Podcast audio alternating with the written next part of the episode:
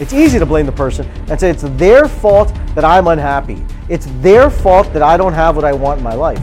And that in itself is its own form of narcissism. Our stories, our relationship of what we currently have, are simply just the stories that we've told ourselves of how relationships are supposed to be. When you love yourself, you automatically give permission to the people around you to love themselves. Love is irrespective of you.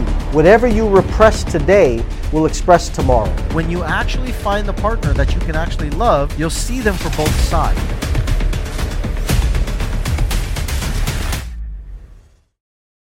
Divorce happens, relationships end not because of a lack of sex.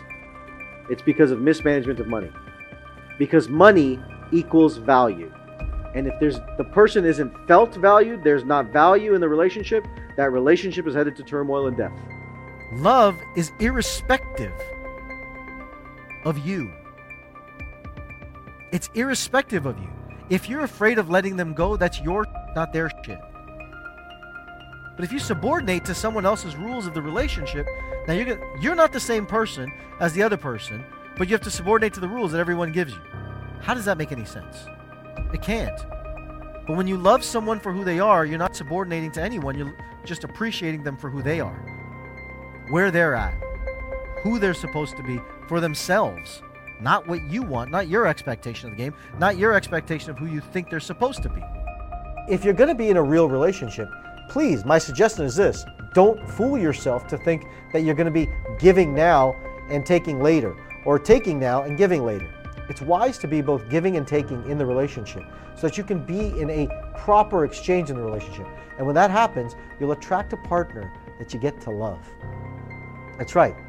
You get to a partner you get to love because they're whole, they're complete, they're an entire human being, just like you.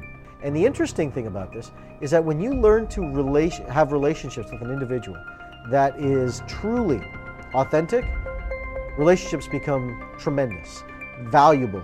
The exchange is absolutely beautiful of that. And most of us will look for people who want to support us, but those who want to grow will look for people who want to challenge us. Your relationship will never grow the identity that you're in. It won't. It has. It, it'll be impossible to. If your identity of a relationship is a chore, maybe something that's a lot of work and it's it's a responsibility and and things that you need to get done, the relationship won't grow beyond that. You may have a partner next to you, but you're not going to be loving around that partner because there's two types of love that I want to talk to you about. There's the animal love, which is the parts of yourself which are the animals filling the needs, the lower part of the brain. And then there's the I want to call it, for lack of better words here, the higher love. And this is the higher love where you feel a deep resonance of love with an individual. Not based on the premise of something that is chaotic, but rather a systematic approach to loving the person for all of who they are. Our stories, our relationships of what we currently have are simply just the stories that we've told ourselves of how relationships are supposed to be. You can say all these other stories and all these things that you want to, but as long as you're getting value in that relationship, you'll be there. As soon as the person stops providing value and supporting what you want out of your life, you'll start questioning it. You'll have thoughts, you'll have different things inside your head, and some of you may even pack your bags and say, you know what, I'm going to leave. And they may be empty threats or they may empty be, may be empty bags. But may even pack your bags and say to yourself, you know what, I've got to get out of this.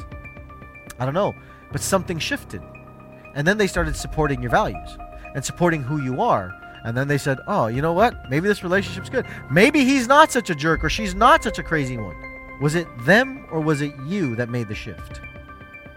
Nine out of ten times, it's probably you that made the shift, that allowed them to shift. And if you want to love yourself, you have to love everything around you and every experience as a part of it, and every person as a part of that experience.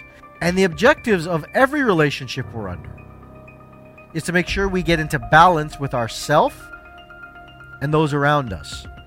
That's the connection neurotransmitter. So you walk around saying, I'm attracted to this person. No, you just got a bunch of fucking oxytocin about it. That's all it is. It's just a bunch of oxytocin that's rushing up. And they're talking to you in your values, and you think that they're supporting you. And you're blind to the downside of them, and you only see the upside of them, so you think that, oh, they're so amazing, they're so fantastic. But as soon as you start seeing the downside of them as well, and you start balancing out the oxytocin, you now see them as a whole person rather than a, a blinded, one sided view. You now see the other side of the person, you get to appreciate them is that when you know you're doing it for the family and you're doing it for the ones that you really love, that you really love them, you don't get caught up in the emotions. Are they pissed off? Are they angry? It's just whatever. Do the things that are in your values, for your values, and they don't need to understand the mirror neurons. They don't need to understand what's happening. Just keep doing you because when you do you, I believe there's a grander matrix that they're falling into that the mirror neurons will reflect to them and they'll see it and they'll want to do it for themselves. But when you focus on what you've got to do, and when you love yourself, you automatically give permission to the people around you to love themselves. But in a relationship, it sounds better to blame the other person. It's easy to blame the person and say it's their fault that I'm unhappy. It's their fault that I don't have what I want in my life. And that in itself is its own form of narcissism. If you stop and think about it, it really is. Because people will sit and say that narcissism is when the person's only self indulged about them. But the people that are complaining about it, whether you're male or female, is irrelevant to this. They're the ones who are saying that it should be more about me. So, uh, isn't that the same reflection back to the individual? Of course it is. Because people are stuck in a dopamine driven, narcissistic way to think that life is about them. And we've done this in our society. We've created this type of environment in our world to say that everything is about me and everything is entitled to be about me and I deserve and I get. And the more I exist without doing anything, providing any value, the more I deserve in life. Your health, your psychology, your relationships, all of this is interconnected for your mind and body to become part of it. Whether it's your finances, your relationships, your your wealth, your business, your customers you see, it doesn't matter what it is, it's all 100% correlated to what's happening in your brain now. It's health, it's your wealth, it's your relationships. All three of these are needed in order for you to become wealthy in your life. Love is not the antithesis of fear. Love is the appreciation and gratitude for who they are as the expression of a mirror of yourself. When you're too giving in a relationship, you get the person that's going to give you the opposite in order to get you to understand that they're two sides of yourself. However, when you empower yourself in a relationship, and you are both narcissistic and altruistic. Take for yourself and give at the same time because you're also giving and taking in a relationship. You actually attract a partner who has both altruism and narcissism parts of their life. The person that thinks that it's better only to give in a relationship, this is the person that will sit and say, you know what, that person, they're the narcissist. And as time progresses, they will eventually, slowly but surely, turn into the narcissistic self and they'll express it because that's who they are and they'll they'll look at themselves say, I feel trampled, I feel resentful, I feel angry at my partner, and they'll start snapping. Then they'll start getting angry. Then they'll start all these bickering. This will happen, and then communication stops. But the person will start to step up for themselves. They have to, because whatever you repress today will express tomorrow.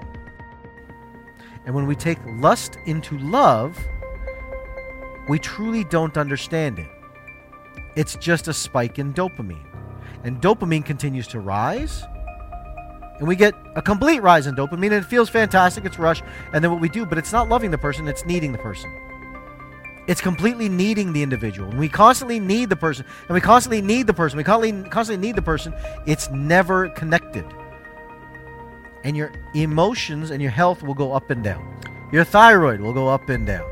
Your blood sugars will go up and down. When you actually find the partner that you can actually love, You'll see them for both sides. A long lasting relationship happens not because of necessity, which most of them stay because of that. Right? They stay into their 60, 70, and 80 year old, and they, they start bickering at each other. What the fuck is the point of that? Right? That's desperation. I'm not interested in desperation. I'm interested in in inspiration in a relationship because that's life affirming. And if the same for me. Because when you love someone, you really aren't afraid of letting them go. Love is irrespective of you. You'll start with the phase of attraction, which is biochemical, human, right? Nature of sex and for procreation. But humans, humans today, we're not designed to live to 70, 80, 90 years old, right? Evolution really lasted 40 years. Like if you passed 40 years, congratulations. Like you've gone way beyond what evolution had. But we now have to balance these hormones and grow so that we can actually live the length of our life with this person. Because our psychology is expanding. Our thinking is expanding. The time horizon is expanding. But our bodies need to catch up to that. That's why if you think about your relationships when they're early in your teens, 20s, maybe early 30s, it's much more lust focused. But what you're doing is you're focusing on relationships that are much more grounded and more stable.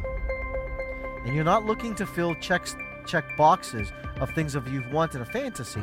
You're looking in the person and what you can create with the person.